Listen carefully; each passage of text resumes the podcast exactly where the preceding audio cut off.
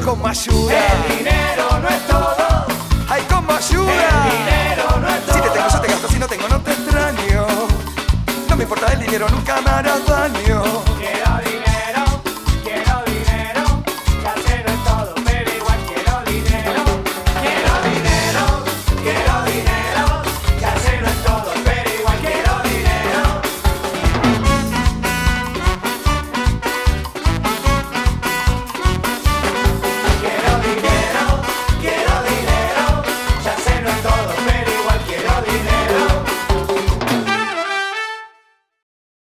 Hola, bienvenidos al segundo podcast de Vamos al Útero. Hola Nati, hola amiga, ¿cómo estás? Hola, bienvenidos a este podcast número 2. ¿Cómo Podcast estás vos? Muy bien, Me muy está, bien, me está saliendo. Te está saliendo, ¿no?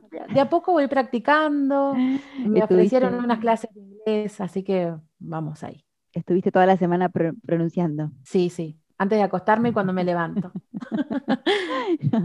Bueno, amiga, segundo podcast de Vamos al Útero y creo que ambas, en primer lugar, queremos agradecer a toda la audiencia que tuvo el primer podcast de Vamos al Útero, que esto comenzó casi como un juego entre nosotras y de repente ahora la repercusión que tuvimos ambas fue enorme y yo particularmente quiero agradecer por la cantidad de mensajes, de mails, de WhatsApp, por todos los medios. Me llovieron los mensajes agradeciendo lo identificados que se sintieron escuchando el primer podcast, así que solo puedo decir gracias porque superó nuestras expectativas, ¿no? Así es, gracias. Pensábamos que, no sé si lo iba a escuchar mucha gente y resulta que sí, y la gente que se sintió identificada y los mensajes y, y los buenos deseos, la verdad que agradecer a todos. Sí, sí, los buenos deseos también, así que, y la gente pedía más.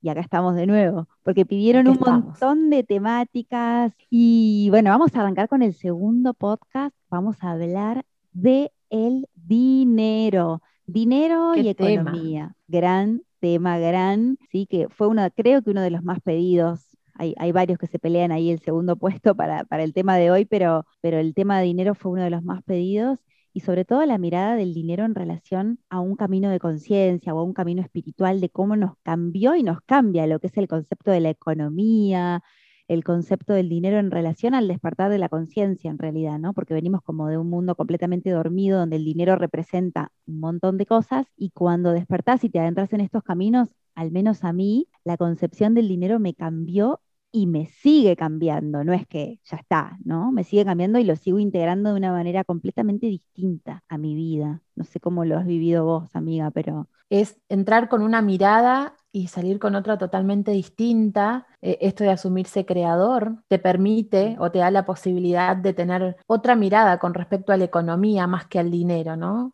Eh, no solamente el dinero físico, sino a toda la historia que viene atrás de, de lo que es la economía individual, pero también familiar y, ¿por qué no?, a nivel país o mundial. sí, yo particularmente, a mí el concepto del dinero me cambió muchísimo cuando comencé en estos inicios de, de mi camino espiritual o de este camino de, de despertar y de conciencia, porque bueno, yo venía como con un bagaje de creencias y de historias y de repente siempre había tenido la sensación de que el dinero tenía que ser abordado desde otro lugar o que representaba otra cosa, pero me era muy difícil salir de un programa familiar y de un programa de inconsciente colectivo hacia una nueva mirada del dinero. Y primero todos los prejuicios que tuve que romper y la cantidad de cosas que siento que tuve que aprender o que recordar respecto de lo que es el dinero. Está como muy, muy contaminado de muchas distorsiones, ¿no? Muy contaminado de muchas distorsiones. Salirte de esas distorsiones muchas veces también te implica primero construirte un universo nuevo, pero a su vez abandonar un universo viejo donde dejas de pertenecer a un, a un sistema de creencias muy fuerte. Salís eyectado, digamos, de ese viejo Sí. paradigma. Es fuerte el cambio, porque todo el tiempo te tenés que, yo todo el tiempo estoy como poniéndome en coherencia con respecto a ese tema. Las miradas, los comentarios, los juicios por ahí aparecen, son parte de mi transformación o de mi mundo interno, o sea, son como un espejo, ya lo sé, pero es como que todo el tiempo te invitan a volver al eje de lo que es la coherencia con respecto al dinero y que se sale de todos los cánones y de todos los programas que hemos aprendido y que traemos quizás desde que nacimos con respecto al dinero. En mí ha sido un gran tema, que lo he trabajado Sí. mucho. Sí, en mí también, esto de, de que cuando empezás a resolver algunas cuestiones, empezás a ser la oveja negra de la familia, en mi caso, ¿no? Esto de decir, bueno, a ver, nací para que me falte dinero para llegar así como rajuñando al otro mes o, es una programación inconsciente. Y, miro a mi familia y me doy cuenta de que son creencias que se han sostenido en el tiempo y que cuando venís a cambiarlas o querés cambiarlas, empiezan las trabas. Entonces miraba mi universo, este universo creado, y decía, wow, somos todos iguales, hasta que despertás y decís, bueno, mira, no es todo lo mismo. Del otro lado hay otra información, del otro lado hay más posibilidad. ¿Y qué hace el otro para tener esa posibilidad que tal vez hoy no tengo? Y ahí empieza la búsqueda, ¿no? De, indagar en, la familia todas esas creencias que se sostienen y que han sido limitantes a lo largo de la historia, por lo menos en, en lo familiar, ¿no? Y lo que pasa es que hay, hay, tanto para hablar, del, mientras estoy escuchando se me vienen millones de cosas y de ideas y de conceptos que fui como aprendiendo, recordando, incorporando a lo largo de todo el camino. Y por un lado, el concepto en general que se tiene del dinero en un camino de conciencia, ¿no? O en un camino espiritual o en un camino de, desde un paradigma de, de mucha conciencia en la vida, donde pareciera que uno se tiene que desprender del mundo material, ¿no? Como que el materialismo está mal, no está muy bien visto. En realidad de lo que uno se, desprende es del mundo de la materia, es decir, de saber y de reconocer que en el mundo de la materia no está la respuesta, sino que la respuesta está en el mundo de lo invisible y que no tiene nada que ver con desprenderse de lo material, o sea, de las cosas materiales que tenemos en nuestro universo, porque son, como hablamos en el podcast anterior, somos seres biológicos y por lo tanto no podemos renunciar aquello que se convierte en nuestro alimento, que es el dinero. Nosotros hoy no salimos a cazar un animal para comer, pero salimos a ganar dinero o a obtener dinero. Y por lo tanto, renunciar a eso es como que cualquier hombre de las cavernas hubiera renunciado a salir de la cueva para cazar su comida para su, para su manada, para su familia. Es absurdo, ¿no? Entonces, y por supuesto que ese hombre de las cavernas quería salir y cazar la mayor cantidad de animales posibles, porque era garantía de que su clan iba a morir de hambre. Por eso tampoco hay nada malo con el querer ganar más o el querer obtener más. Lo que pasa es que cuando no se hace desde un paradigma de conciencia, desde un paradigma de, despertar, lo que te gobiernan son tus memorias del pasado y tus memorias distorsionadas en general, que lo que hacen es, tengas o no tengas dinero, no lo vas a vivir con plenitud, sea para un lado o para el otro, no importa, la solución no está en obtener el dinero. si esa fuese la solución, muchas de las personas entonces que tienen dinero no estarían viviendo conflictos o síntomas en su vida, ¿no? Y no, por ahí no tendrían una vida que sea tan con tan poca plenitud, ¿no? Y eso sucede, no tiene que ver con lo que tengo, sino con, lo que voy cultivando dentro, ¿no? Sí, en este camino que, bueno, vos y yo venimos transitando, esto de decir, bueno, lo espiritual no se cobra, como hablamos en el primero de esto de mitos, ¿no? Lo espiritual no se cobra y, a mí me encontró en, mis memorias de, mis comienzos, no cobrando. Claro. No cobrando, porque, bueno, es, un camino espiritual y, la luz, el agua y el gas llegaban. Y mm. fue, o me voy a trabajar de algo y gano dinero, o empiezo a cobrar. Pero lo doloroso que fue para mí romper con, ese, con esa creencia y atravesar el miedo a cobrar y que la gente no me vea mal, eh, fue, fue fuerte días y noches pensando en cómo lo hacía para que no cayera mal, ¿no? Claro. Yo, Pero bueno, tiene que ver con estas creencias. Por ejemplo, algo que a mí siempre me pasó, que yo nunca tuve problema con el hecho de tener que cobrar mi valor, digamos, o de tener que ponerme un valor, no en ese aspecto, pero sí que siempre tuve la pulsión desde el centro de mi corazón, digamos, de resolver mi economía, ¿no? Y de, y de, mm, de sentirme en abundancia en ese aspecto de mi vida, ¿no? Y quizás para, los, para la gente de afuera pude haber parecido que eso lo logré, ¿no? Es cierto que tengo una economía que, que la siento en mayor coherencia y en mayor conciencia, aunque también estuve en el paradigma de la carencia, viví por años en el paradigma de la carencia y habiendo vivido por años en ese paradigma, no volvería nunca jamás. O sea, ya sé lo que se siente vivir ahí y ya sé lo que se necesita para salir de ahí también. Por ende, bueno, me, termino yendo para cualquier lado con la idea original, pero no importa, porque se me van ocurriendo cosas. Bueno, pero no, importa. vamos por las ramas, pero después por esas mismas ramas Volvemos, volvemos. volvemos, volvemos. Pero lo que voy es que sabiendo lo que se necesita para salir de ahí, o por lo menos desde mi experiencia, sé también desde mi lugar, al haber vivido en ese paradigma de la carencia durante tanto tiempo, durante tantos años de mi vida, lo que no está bueno que te pase ahí, que la solución no está en que alguien te dé, que la solución no está en que alguien te resuelva el problema, la solución no está en que alguien te rebaje el precio, la solución no está en que alguien te acompañe en el sentimiento de carencia, no está ahí la solución. ¿Sí? O sea, lo que yo más necesité en esos momentos fue que alguien me mostrara cómo revalorizarme, cómo volver a creer en mí, no tiene que ver con que me cobren menos, no tiene que ver con que me den, no tiene que ver con que me asistan. No digo que esté mal ayudar, que no esté bueno colaborar o lo que fuera, no, no pasa por ahí. Pero sí que, que a mí me empoderó mucho más el aprender a sanar mis propias historias y a revalorizarme, es decir, a volver a, a mi propio valor. Cuando volvés a tu propio valor, después no negociás más nada. O sea, mi valor es innegociable. Yo, Ajá, sí. es decir, si alguien pretende que yo baje mi valor o mi precio, me estaría pidiendo que yo baje mi valor y eso no se negocia de ninguna manera, lo cual no se me ocurriría hoy pedirle a nadie que haga eso, ¿no?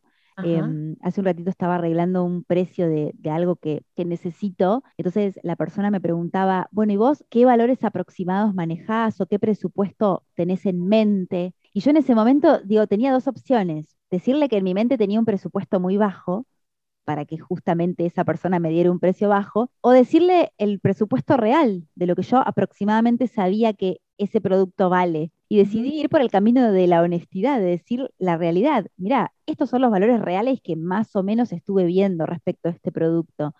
Le podría haber dicho mucho menos y sin embargo dije, no, coherencia. Coherencia, por favor, ¿no? Hay un, hay un, hay Sí. un Instagram que se llama así.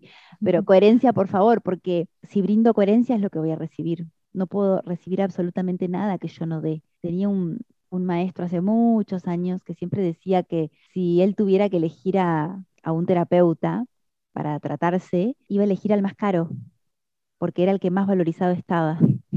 y que para pobres ya estaba él, decía. Es decir, voy a elegir al más caro porque es el más, el más valo- el que más aprendió a valorarse. Para carente, ya estoy yo con mi conflicto, decía él, ¿no? Si se tuviera que ir a tratar a un terapeuta. Con esto no quiero decir que, que un terapeuta que cobre poco, mucho, más o menos sea mejor o peor, pero digo, me parecía fantástica su vara, ¿no? Porque voy a elegir a, porque ese es el que, el que sabe cuánto vale, el que, el que supo ponerse su propio valor, ¿no? Y el que confía en sí mismo. Es como, Sí, tal cual. A mí me pasa con esto de, de cuando vos decías, bueno, mi valor, eh, yo no voy a bajar mi valor. A mí me pasó de tener que conocer cuánto yo valía, porque al estar desvalorizada y al haber Mm. crecido en un ambiente de desvalorización, eh, yo no sabía cuál, cuál era mi valor. Entonces tuve que hacer un trabajo interno muy fuerte para poder decir hoy, este es mi valor, no lo negocio. Y como vos decías, ¿no? Hay, para todos hay clientes, digamos, para el que te cobra determinado, mucho, Obvio. Mediano o poco, es el universo, ¿no? Y, y quedarnos tranquilos desde ahí también. Hay que hacer un trabajo interno para saber cuál es tu valor. A mí me pasó esto de, de, de no cobrar porque no sabía cuál era mi valor Claro. porque no me lo habían enseñado, porque, porque tal vez todas las cosas que yo hacía en la infancia sentía que no las valoraban y porque en realidad vengo de un árbol familiar muy desvalorizado, Mm, donde las mujeres tenían que ir a trabajar o de empleada doméstica o ama de casa y el hombre era el que te venía a dar el sustento. Desde pequeña me consideré la oveja negra, entonces yo rompía todos los mandatos esos que Claro. salían y siempre los, como que, ¿y esto por qué es así? ¿Y por qué? Cuestionadora. cuestionadora. ¿no? Y, y poco a poco, junto, juntas, me has acompañado en este reconocimiento del valor, me fui dando cuenta de cuán valioso era mi trabajo, de cuán valiosa era como persona, y a partir de ahí fue sucediendo este cambio. Sí. Pero sí hay un montón de creencias que siguen vivas y en las cuales cuando me interno en el seno familiar me rodean, Mm. como la, la desvalorización, la carencia, el no se puede, el me cobraron caro o barato. Y digo, no, de a poquito me quiero desprender de lo caro o de lo barato. Claro, este caro, es el precio de, caro o barato algo. para quién, ¿no? Claro, ¿Desde este qué es el precio de algo. ¿Puedo o no puedo pagarlo en este momento? Y eso me, me ha, a mí me ha abierto la puerta a un universo nuevo. Este es el precio. ¿Lo puedo pagar o no lo puedo pagar? Bueno, en este momento tal vez no. Y si no puedo y lo quiero adquirir, bueno, esto, a ver, me repregunto, ¿qué memorias tiene o tengo de esta situación? Y ahí empiezo a buscar, lo llevo a consulta, bueno, lo charlamos. La palabra precio y la palabra costo para mí tienen una connotación a nivel inconsciente tan negativa como la palabra enfermedad, ¿viste? Por más que vos entiendas que la enfermedad no existe como tal, del modo que la entendemos, la palabra enfermedad ya automáticamente por la historia nos lleva a un concepto distorsionado. Para mí la palabra precio o la palabra costo también, yo siempre cuando pregunto, pregunto cuál es el valor de esto, de lo que sea. No importa si me estoy comprando un caramelo o un auto, o si me estoy comprando, no sé, una golosina o me estoy haciendo un viaje, cuál es el valor. Este concepto de valor no, no basta solamente a veces con cambiar la palabra, porque si no trabajas en vos y si no reconoces tu propio valor, por más que uses la palabra valor, no va a cambiar tu economía de manera trascendente, pero por supuesto que puede ser un inicio, ¿no? Yo en mi caso vengo de un clan muy emprendedor, de un clan muy emprendedor, sobre todo de un papá al que le costó mucho, mi papá es contador, ¿no? Bueno, no ejerce ya, pero digo, el tema contable y económico es un tema re importante en mi propia historia, pero que le costó muchísimo eh, que realmente estaba en una situación de, de, pobreza muy grande a nivel familiar y remontó y salió adelante con mucho sacrificio y con mucho esfuerzo, pero con muchas ganas de emprender. Yo las ganas de emprender las tuve siempre y siempre supe que tenía que haber un vínculo con el dinero que fuera mucho más allá del cuánto gano y cuánto cobro, ¿no? Sino que tenía que haber un montón de cosas más. Y trabajé desde muy chica y el dinero llegó a mí desde muy chica, por supuesto con todas las distorsiones que me embebían e-, en ese momento. Y de verdad que a veces viste que suena como muy frasecita hecha, esto que voy a decir, pero de verdad que el dinero no es el fin y el dinero no es la meta. Con esto no quiero decir que el dinero no importa, ¿sí? El que, el que dice que no importa está renunciando a un mandato biológico que es alimentarse. Eh, el dinero se asemeja para nuestro inconsciente con el alimento. Como le decía antes, no salimos a cazar un animal, pero salimos a ganar dinero. Si renuncio al dinero o si tengo un conflicto con el dinero, estoy teniendo un conflicto con algo básico para mi supervivencia, que es el alimento. De ahí todos los juicios que pueden venir, que ahora ya podemos hablar de todas las creencias y de los mandatos y de las cosas que se dicen, pero yo vengo de un clan muy emprendedor y mi espíritu emprendedor estuvo siempre, pero el dinero siempre lejos de ser un impulso, era una limitación para mí, porque mm, no, no circulaba en mi vida. Lo que llegaba se me iba a la miércoles, lo que tenía me lo gastaba en cualquier cosa, y la verdad que empecé a tener mucha más conciencia cuando conecté con mi verdadero valor, y a lo que iba con esto de la frase armadita, es que no puede haber una economía en coherencia y abundante y una economía sostenida desde la coherencia si no trabajas en vos, en vos mismo y en tu propio valor, en tu propia valoración, en tu amor propio, en tu propósito, en tu camino de vida, porque probablemente puede llegar el dinero, pero no te hace feliz, ¿entendés? ¿Por qué no te hace feliz? Porque no está a disposición de un propósito superior. Y cuando hablo de un propósito superior, no estoy hablando de salir a escalar el Everest o convertirte en el gurú espiritual de turno, sino de un propósito que puede ser en el lugar a donde estés con quien estés, seas odontólogo, seas kiosquero, seas remisero o seas un empresario a nivel mundial. Digo, que el dinero y tu economía estén a disposición de ese propósito y de tu propio camino interno. Se vuelve hasta como una consecuencia, ¿no? De trabajar tu mundo interno, y automáticamente, no digo por arte de magia sin sentido, pero automáticamente el dinero simplemente es un elemento más que se acomoda a tu vida, acompañando tu proceso de coherencia, tu camino ¿no? de transformación. No sé, así por lo menos yo lo sí. vivo. Sí, a mí me pasa eso, ¿no? Empezar a ver cómo, en mi caso, no fue mágico, o sea, fue llorar, putear, es decir, ¿por qué a mí? Y esta, pero esta mirada que te va a decir, bueno, a ver, lo empezamos a trabajar, se Claro. resuelve, se resuelve y después, como vos decís, el trabajo que, el, perdón, el, el dinero que trabaje para mí, no yo para el dinero. El dinero se vuelve como un activo para tu vida, un, un- totalmente. Sí, es esto de, como decías al principio, todo lo que yo haga me va a dar dinero. Si me hace feliz, me va a dar dinero. Es como algo que viene por añadidura. Exacto. No, no sería como voy por el dinero. no. Porque cuando, las veces que yo fui por el dinero, la enseñanza fue, mirá, no hay dinero. Porque en realidad no estaba poniéndome al servicio de algo, no le estaba agregando valor a la vida de alguien o, valor a algo, Entonces, ¿qué pasaba? Lo tenía que padecer. Es que si no le das Cuando yo- valor a, perdón, si no le das valor a tu universo, ¿cómo pretendés que el universo te dé valor? O Tal sea, es- cual. Eh, eh, no, no, no, es incongruente total. O sea, si yo no le doy valor a mi universo, porque en definitiva lo que me, me parece que le estoy dando a otros, en realidad se lo estoy regalando a mi universo.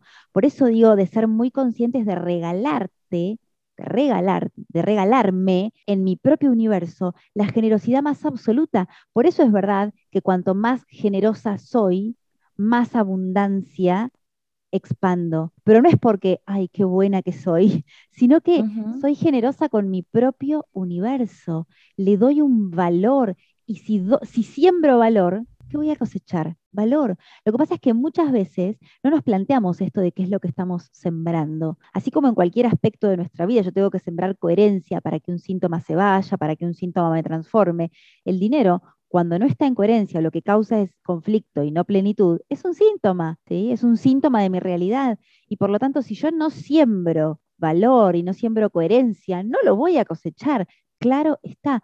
Y tu trabajo, tu tarea, por así decirlo, tiene que estar alineada con ese valor agregado que le vas a dar a tu universo.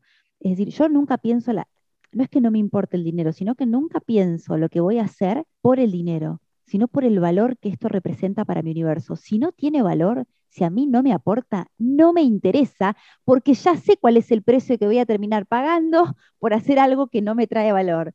Es el precio de la falta de plenitud en cualquier aspecto, incluido la del dinero. Entonces, es, clave, es clave esa parte. Por eso es trabajar en vos mismo, ocupate de- de reencontrarte con el propósito para el que viniste, con tu talento, con tu don. Parate desde ese lugar y no renuncies al dinero, que el dinero se vuelve un instrumento para. Todo esto hoy te lo digo después de años de recorrer toda mi historia en relación al dinero. Yo vengo de un clan que por más que no le faltó nada en términos económicos, las frases del sacrificio, del esfuerzo, bueno, no sé, te tiro algunas que yo he escuchado, ¿no?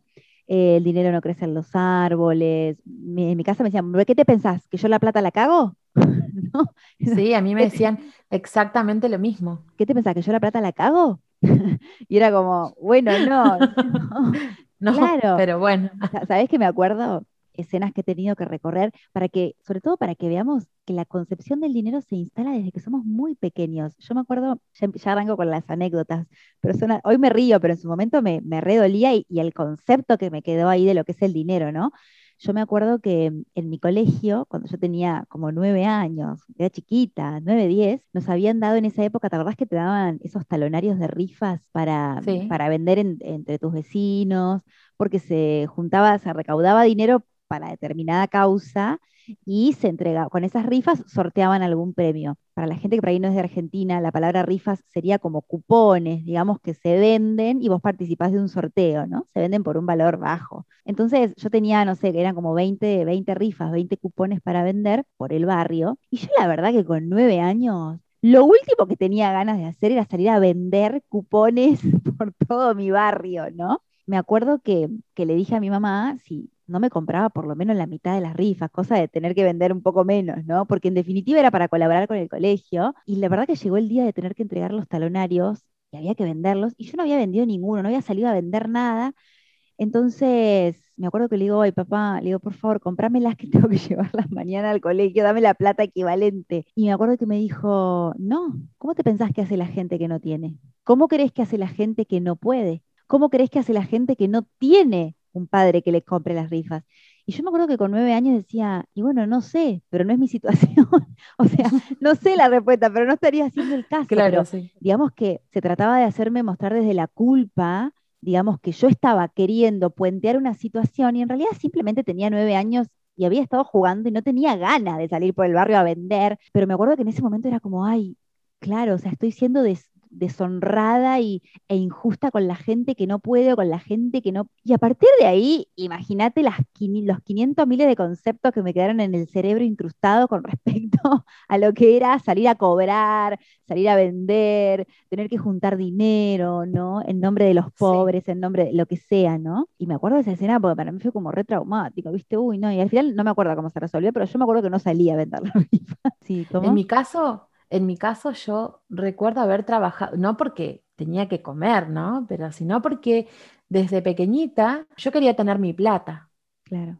porque lo que escuchaba en mi casa era que nunca había, nunca había. Entonces, ¿cómo hace la gente grande para tener plata? Entonces yo me acuerdo eh, en la época de, las fiestas, que acá en, la ciudad en la que vivo, nuestra ciudad, hay una sidrera, creo que hay varias, pero hay una sidrera que compraba las botellas de sidra.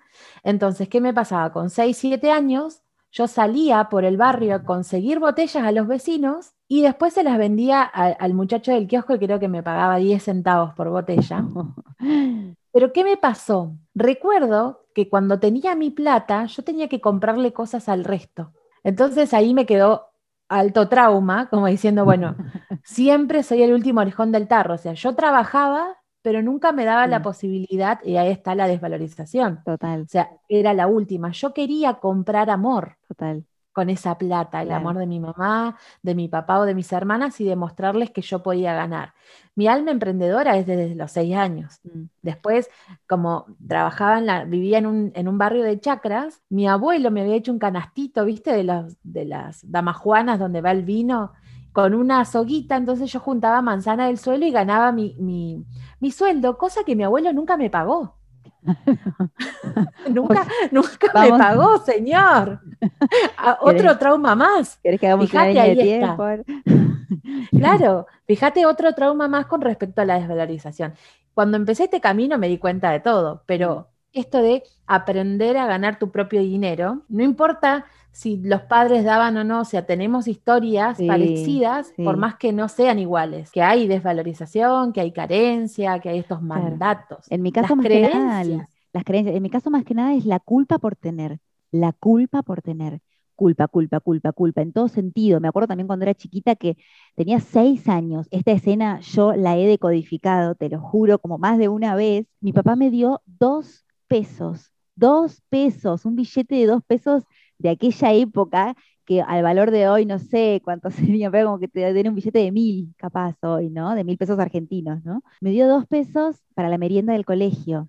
Y me acuerdo que iba en el auto y me decía, no te los vayas a gastar todos. Vos le tenés que decir a la kiosquera que solamente querés un alfajor, el resto que te van a dar un vuelto, me lo traes al regreso cuando yo te venga a buscar. Olvídate que yo con seis años fuese a retener todo ese proceso que hice, obviamente, agarré el billete, llegué al y le dije, dame con todo lo que me alcance. Me compré galletitas, eh, golosinas. En esa época me alcanzaba por un montón. Cuando me vienen a buscar, mi papá me dice, ¿y el vuelto? Y yo le digo, ¿qué?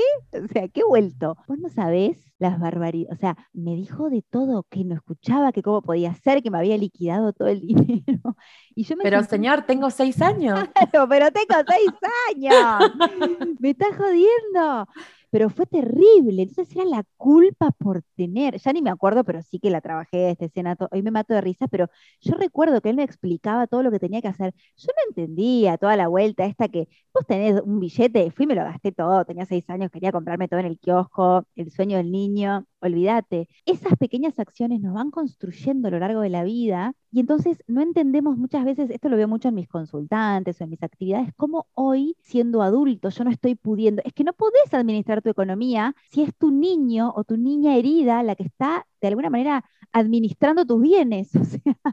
O sea, esa niña que te dice, sentís culpa por lo que tenés y cómo y cuánto concepto alrededor se genera por esto del pobre pero digno. Es como, uh. Eso es tremendo, es tremendo. Y lejos esto tiene que ver con una crítica a, aquella persona que esté transitando una situación de pobreza en el ámbito que sea, en este caso de lo económico, porque nosotras las hemos vivido. Yo he vivido malos tiempos, sé que vos también de pequeña y de adolescente viviste situaciones de carencia total y que nosotras dos muchas veces hemos hablado de que quizás a vos te faltaron un montón de cosas y a mí quizás no me faltaban desde lo material, sin embargo, las dos sufríamos. Tal cual. Ahí te das cuenta que la solución no está en el dinero. Vos me veías a mí y me decías, bueno, pero vos tuviste, y yo te decía, sí, amiga, pero fui la más infeliz. Y yo te miraba a vos y te decía, vos no tuviste, y vos me decías, sí, yo también, fui, la, fui infeliz. O sea, entonces, ¿a dónde está la respuesta? Porque no tiene que ver con lo que tenés, tiene que ver con otra cosa, ¿no? Tiene que ver con, con, vincularte con el dinero desde un lugar mucho más sano y mucho más limpio de distorsiones. Y para eso hay que trabajar en uno es que nos ha tocado esto de, creencias, como vos decías hoy, eh, el que tiene, ¿cómo es que dijiste? No es digno. O... Pobre pero digno. Es ah, pobre, pero, es digno, como si o sea, como si la dignidad y la pobreza estuviesen por caminos separados, ¿no? Es decir, si soy rico, entonces ¿qué soy? Un hijo de pu. O sea, como... Es que claro, había gente, cuando yo era más chica decía, pero si hay gente que es pobre y es hija de puta, perdón, y hay ver. gente que es rica y es igual. Exacto. No tiene que ver el dinero, tiene que ver la persona que está manejando ese dinero o la típica de mi, de mi padre, más que nada. Si ese tiene es porque seguro vendió Ay. droga, porque de la noche a la mañana aparecía con una camioneta o un auto. Señor. Y después te empezás a dar cuenta de que, claro, que hay esas creencias que, que nuestros padres vienen arrastrando, que son de sus padres, y ahí te vas encontrando, para mí fue la oveja negra de la familia, fui y lo sigo siendo. Hoy orgullosa de serlo, ¿no? Antes era como, como bueno. Y, y esto de decir, bueno, no te vas a convertir en una agrandada cuando tengas, ¿viste? Como... Mm. Y claro, ahí está, no cobraba, la tipa no cobraba, trabajaba gratis. Y ahí me remontaba las memorias de que, de que me estafó mi abuelo cuando era pequeña. Claro, no te pagó los, los, los bidones de vino, no sé qué. No, las manzanas que Ah, las recolectaba en el canastito. Bueno, en el canasto, claro. Claro. Claro. Entonces, ¿cómo voy a cobrar ahora?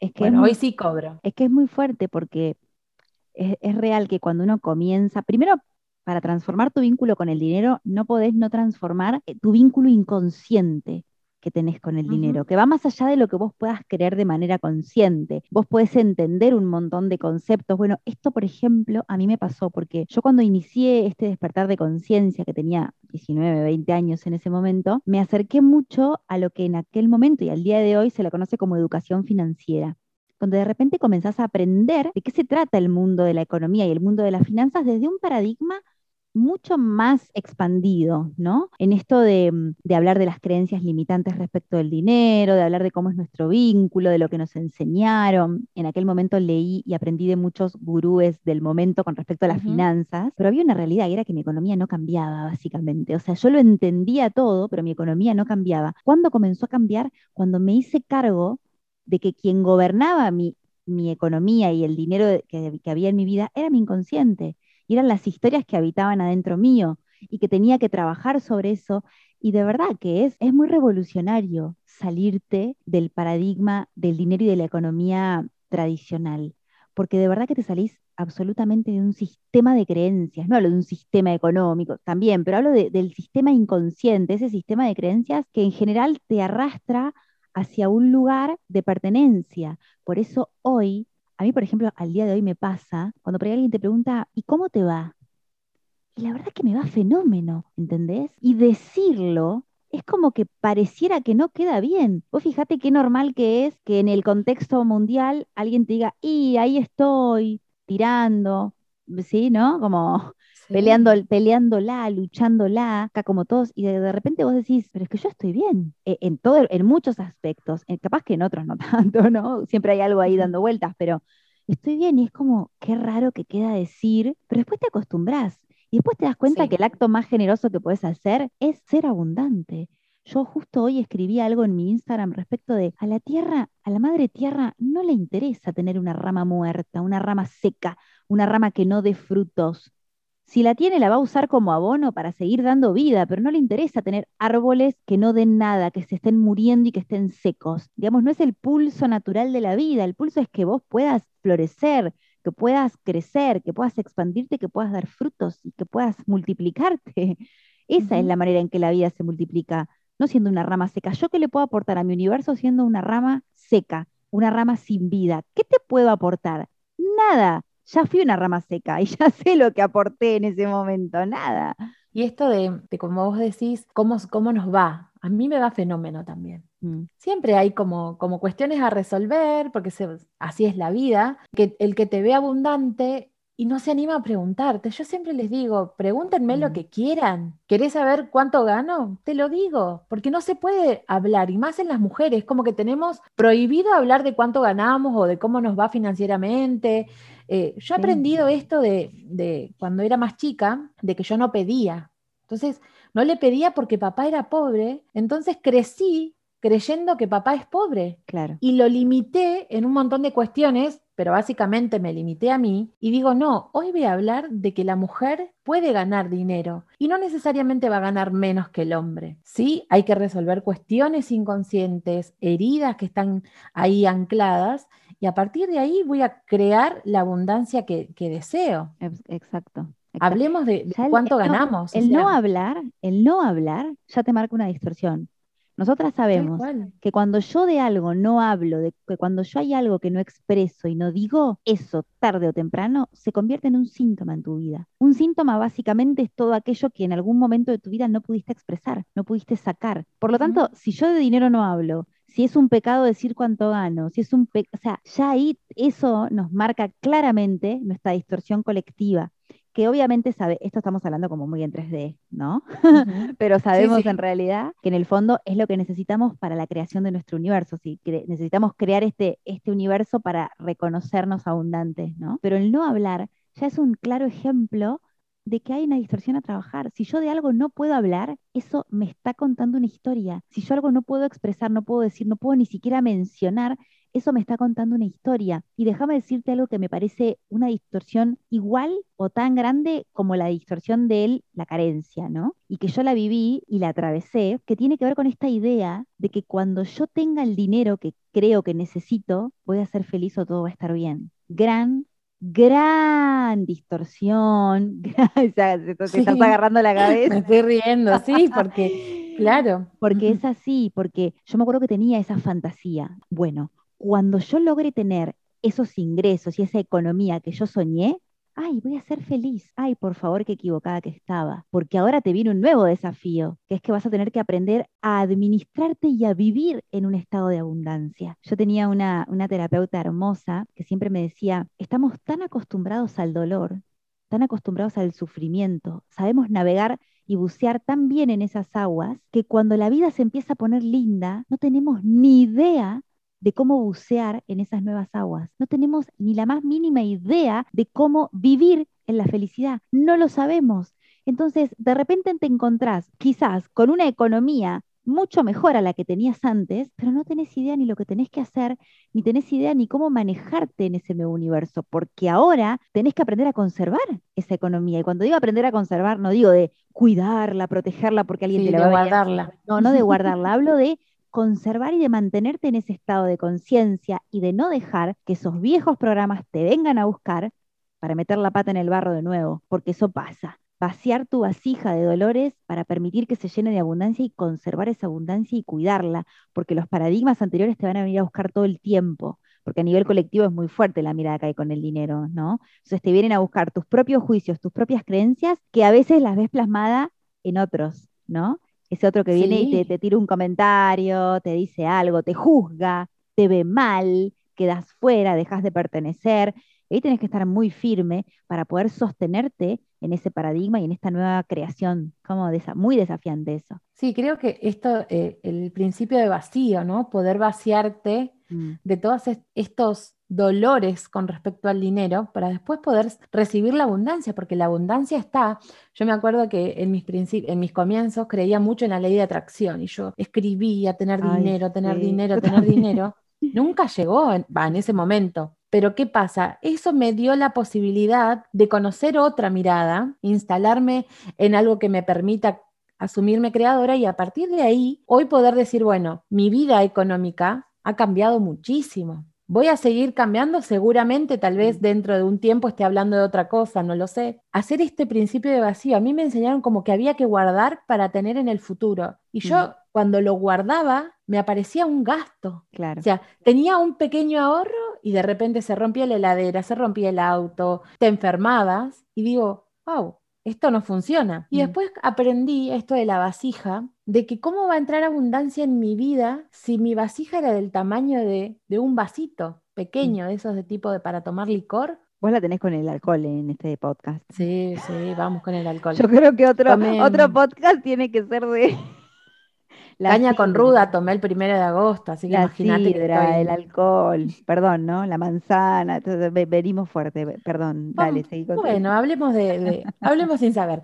Em, pero, pero bueno, esto de aprender a, a abrirme a la abundancia, ser merecedora. de toda la abundancia, pero no hablo solamente económica, ¿no? De la abundancia en todos los no. sentidos, Es que es una Porque- fantasía eso, sí. porque creo que más allá de que por ahí le ponemos un valor económico, o, o yo le pongo un valor económico a mi trabajo, eh, hay cosas que uno da en una consulta o en un taller que, que no las podés cuantificar. Mm. porque entregás el alma. ¿Por qué no decir desde mi lugar, te cobro mi tiempo, lo que te estoy poniendo un valor al tiempo que yo voy a usar en este taller, en esta sesión? Porque lo que damos y recibimos es muy, muy grande, es abundancia ilimitada. Mira, yo creo que uno de la, una de las de los conceptos que a mí me, cambió la cabeza, me, me cambió todo por dentro y que creo que es un concepto que pone en jaque todo lo que aprendimos hasta hoy, es que al dinero no se lo sale a buscar. Lo único que tenés que hacer es correr todos los velos que no te permiten ver lo que naturalmente ya está listo para vos. Y sé que esto puede parecer un concepto medio filosófico, ¿no? Esto, bueno, sí, pero ¿cómo hago? ¿Qué, qué hago? ¿Tengo que salir a laburar? ¿Tengo que darle de comer a mis hijos? ¿Tengo que vivir? Sí, por supuesto.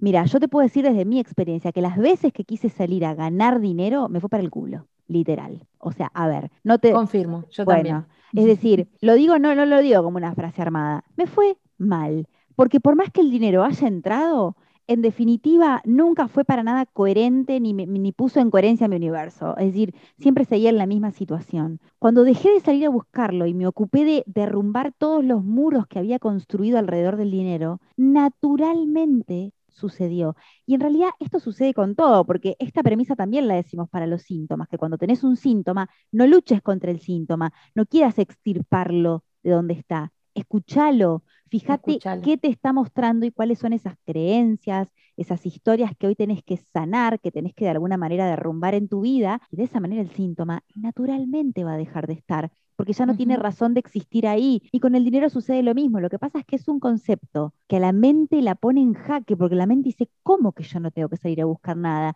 Si naturalmente vivimos en un mundo donde todo el tiempo lo que tenemos que hacer es alcanzar una nueva cima permanentemente. Como esto también esta idea básica de que el éxito tiene que ver con cuánto dinero tenés acumulado.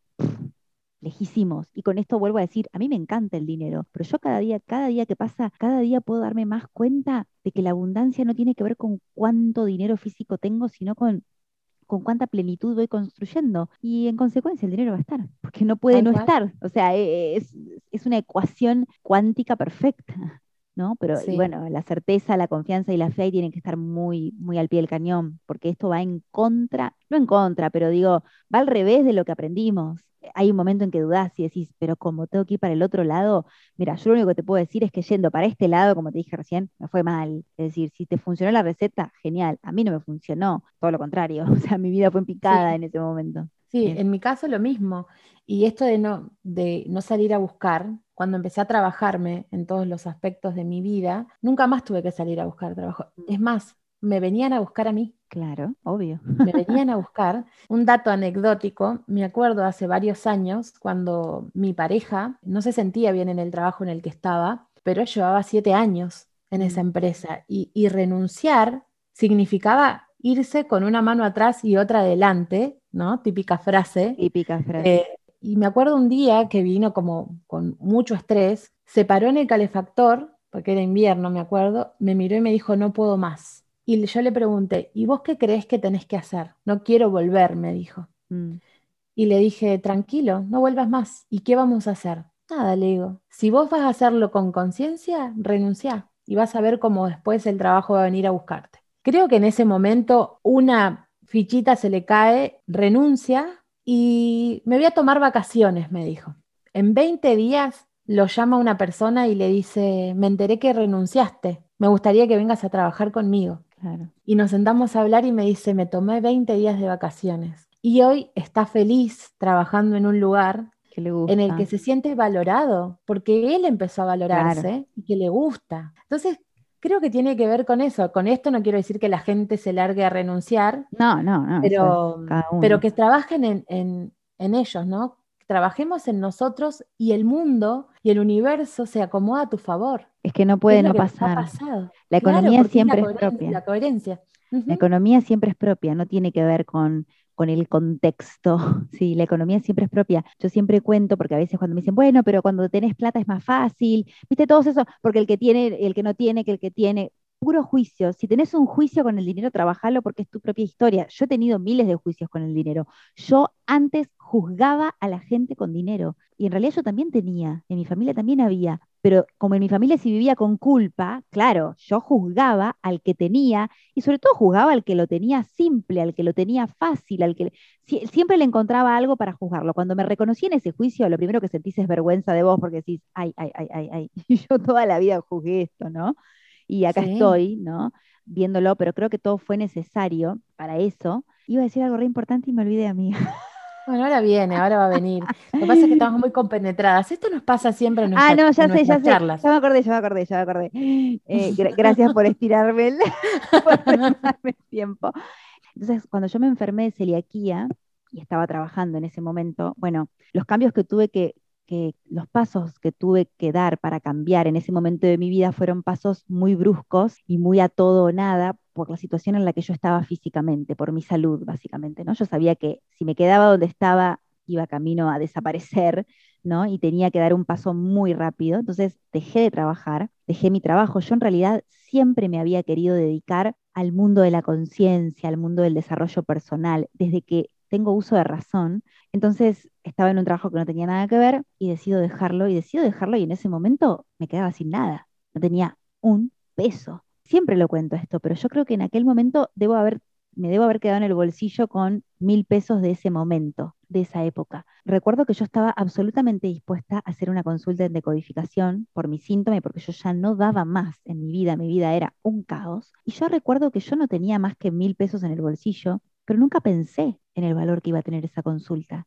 Yo estaba dispuesta a todo con tal de sanarme, pero cuando te digo a todo, es a todo, ¿entendés? O sea, el precio de mi sanación no tiene valor, o sea, no hay un precio para sanarte. O sea, no existe, decime mil, un millón, veinte billones, no me importa. Yo me acuerdo que decía, si me tengo que ir a la China, me voy, arrastrada, en caballo, en avión, como sea. Y me acuerdo que saqué turno en ese momento y la consulta valía 500, ¿no? Entonces yo, mi pensamiento fue, bueno, me alcanza para dos. O sea, imagínate Te pago las dos consultas.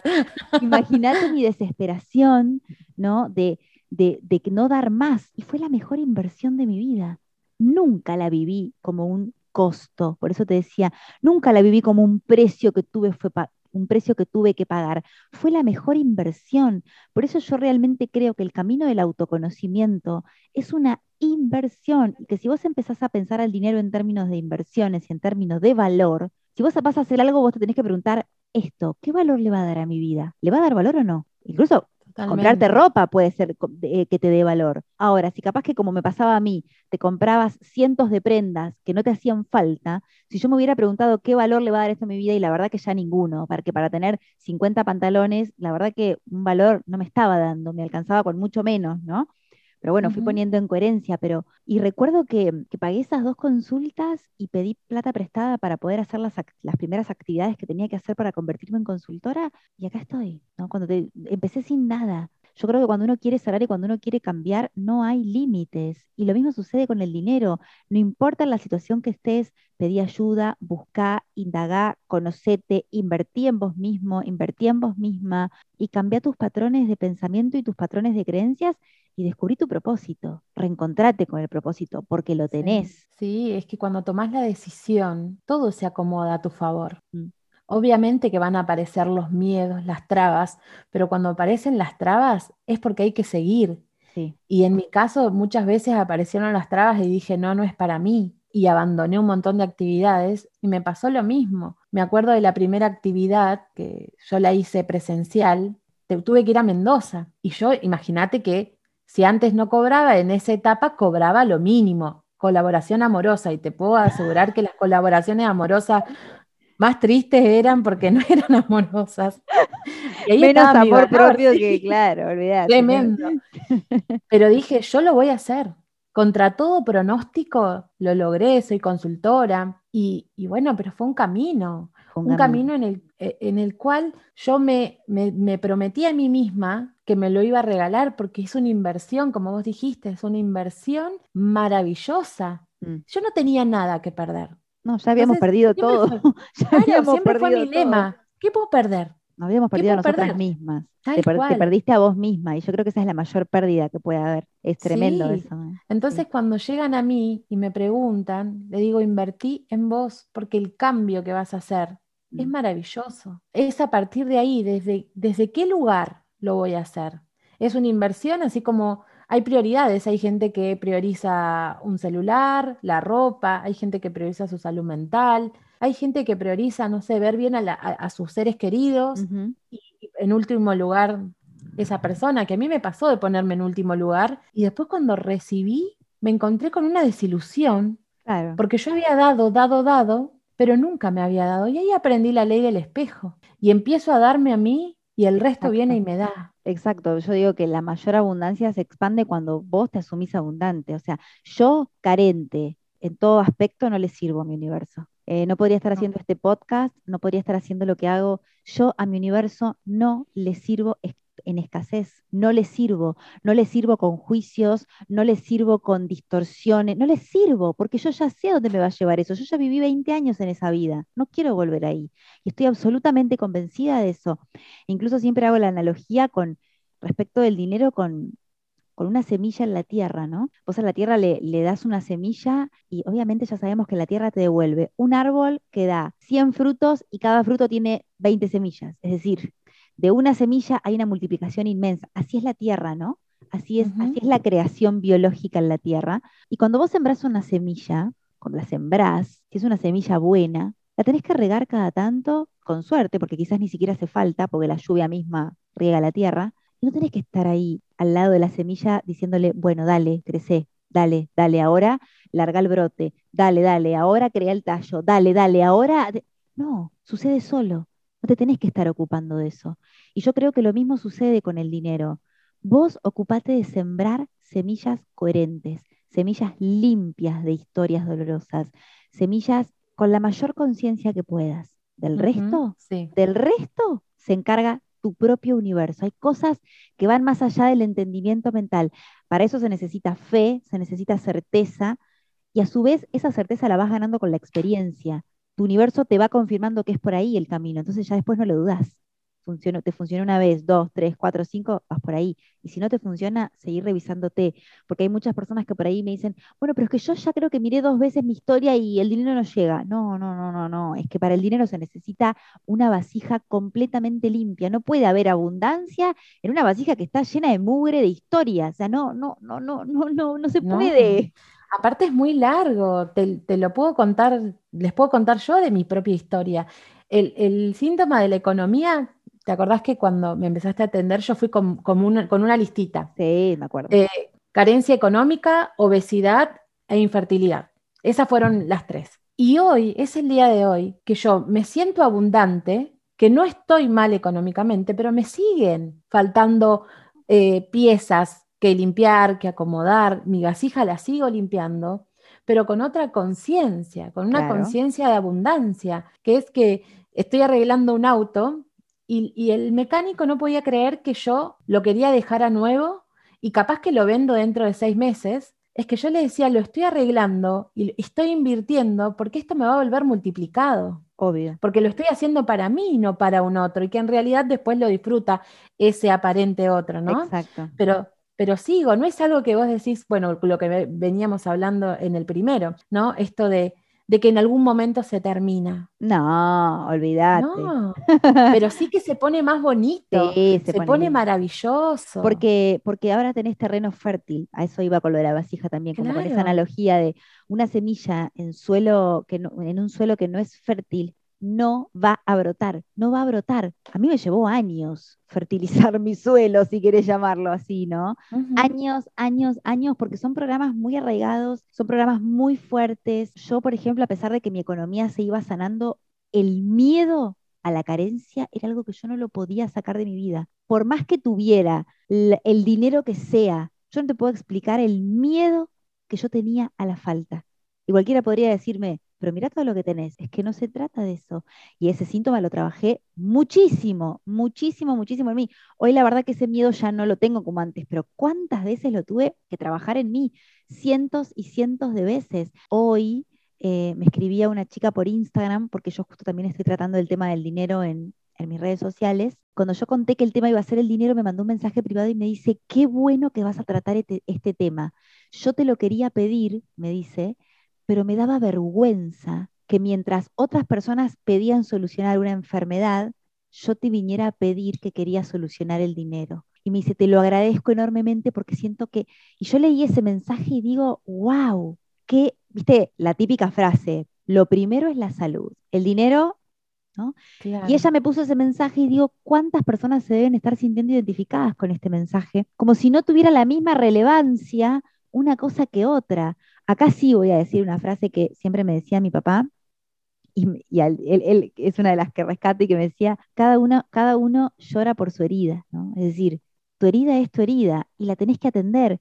¿Qué importa? O sea, pero ves que ahí ya tenemos un juicio, ay, Sí. hablar de dinero, qué superficial, qué, ¿no? Y, y- y leí ese mensaje y me conmovió un montón, porque digo, no debe ser la única persona que se está sintiendo así, y que es un tema tan válido como cualquier otro, ¿no? Pero bueno, tenemos todos los conceptos Pero que alrededor. no se puede, no se puede hablar de dinero. ¿Qué pasa? En una conferencia escuché que uno de los temas que, que hacían que la familia se separe o que haya eh, separaciones en las parejas era el dinero. Decime si no va a ser importante trabajarlo o que la gente empiece a ver otra mirada con respecto al dinero, Yo que creo nos, que, que nos permita valorar, valorarnos y crear otro universo.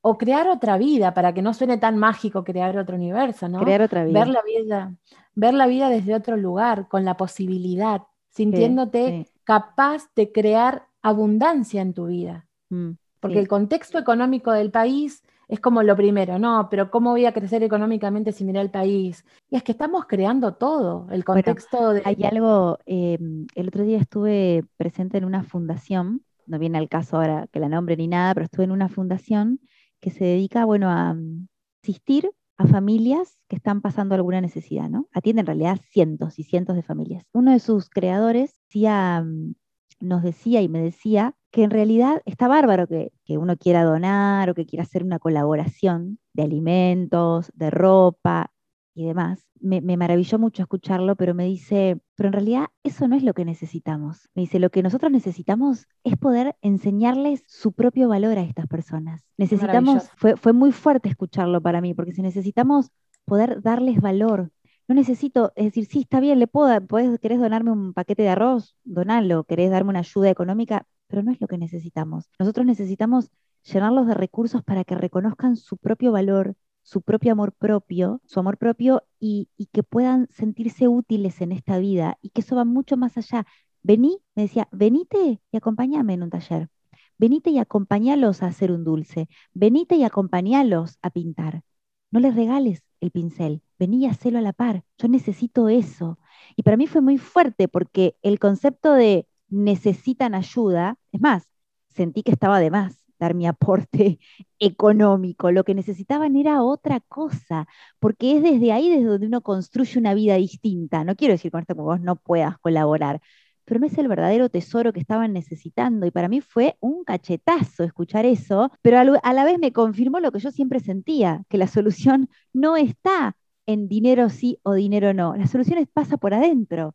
Eh, y eso fue fuertísimo para mí eh, y me confirmó este camino, ¿no? Me confirmó esta mirada y a su vez cuánto todavía tengo que aprender sobre este tema. Y me parece que hay dos cosas importantes. Una tiene que ver con trabajar nuestro propio vínculo con el dinero, nuestro vínculo inconsciente. Y por otro lado, a mí también me parece muy importante la información. No tenemos idea de qué se trata el dinero.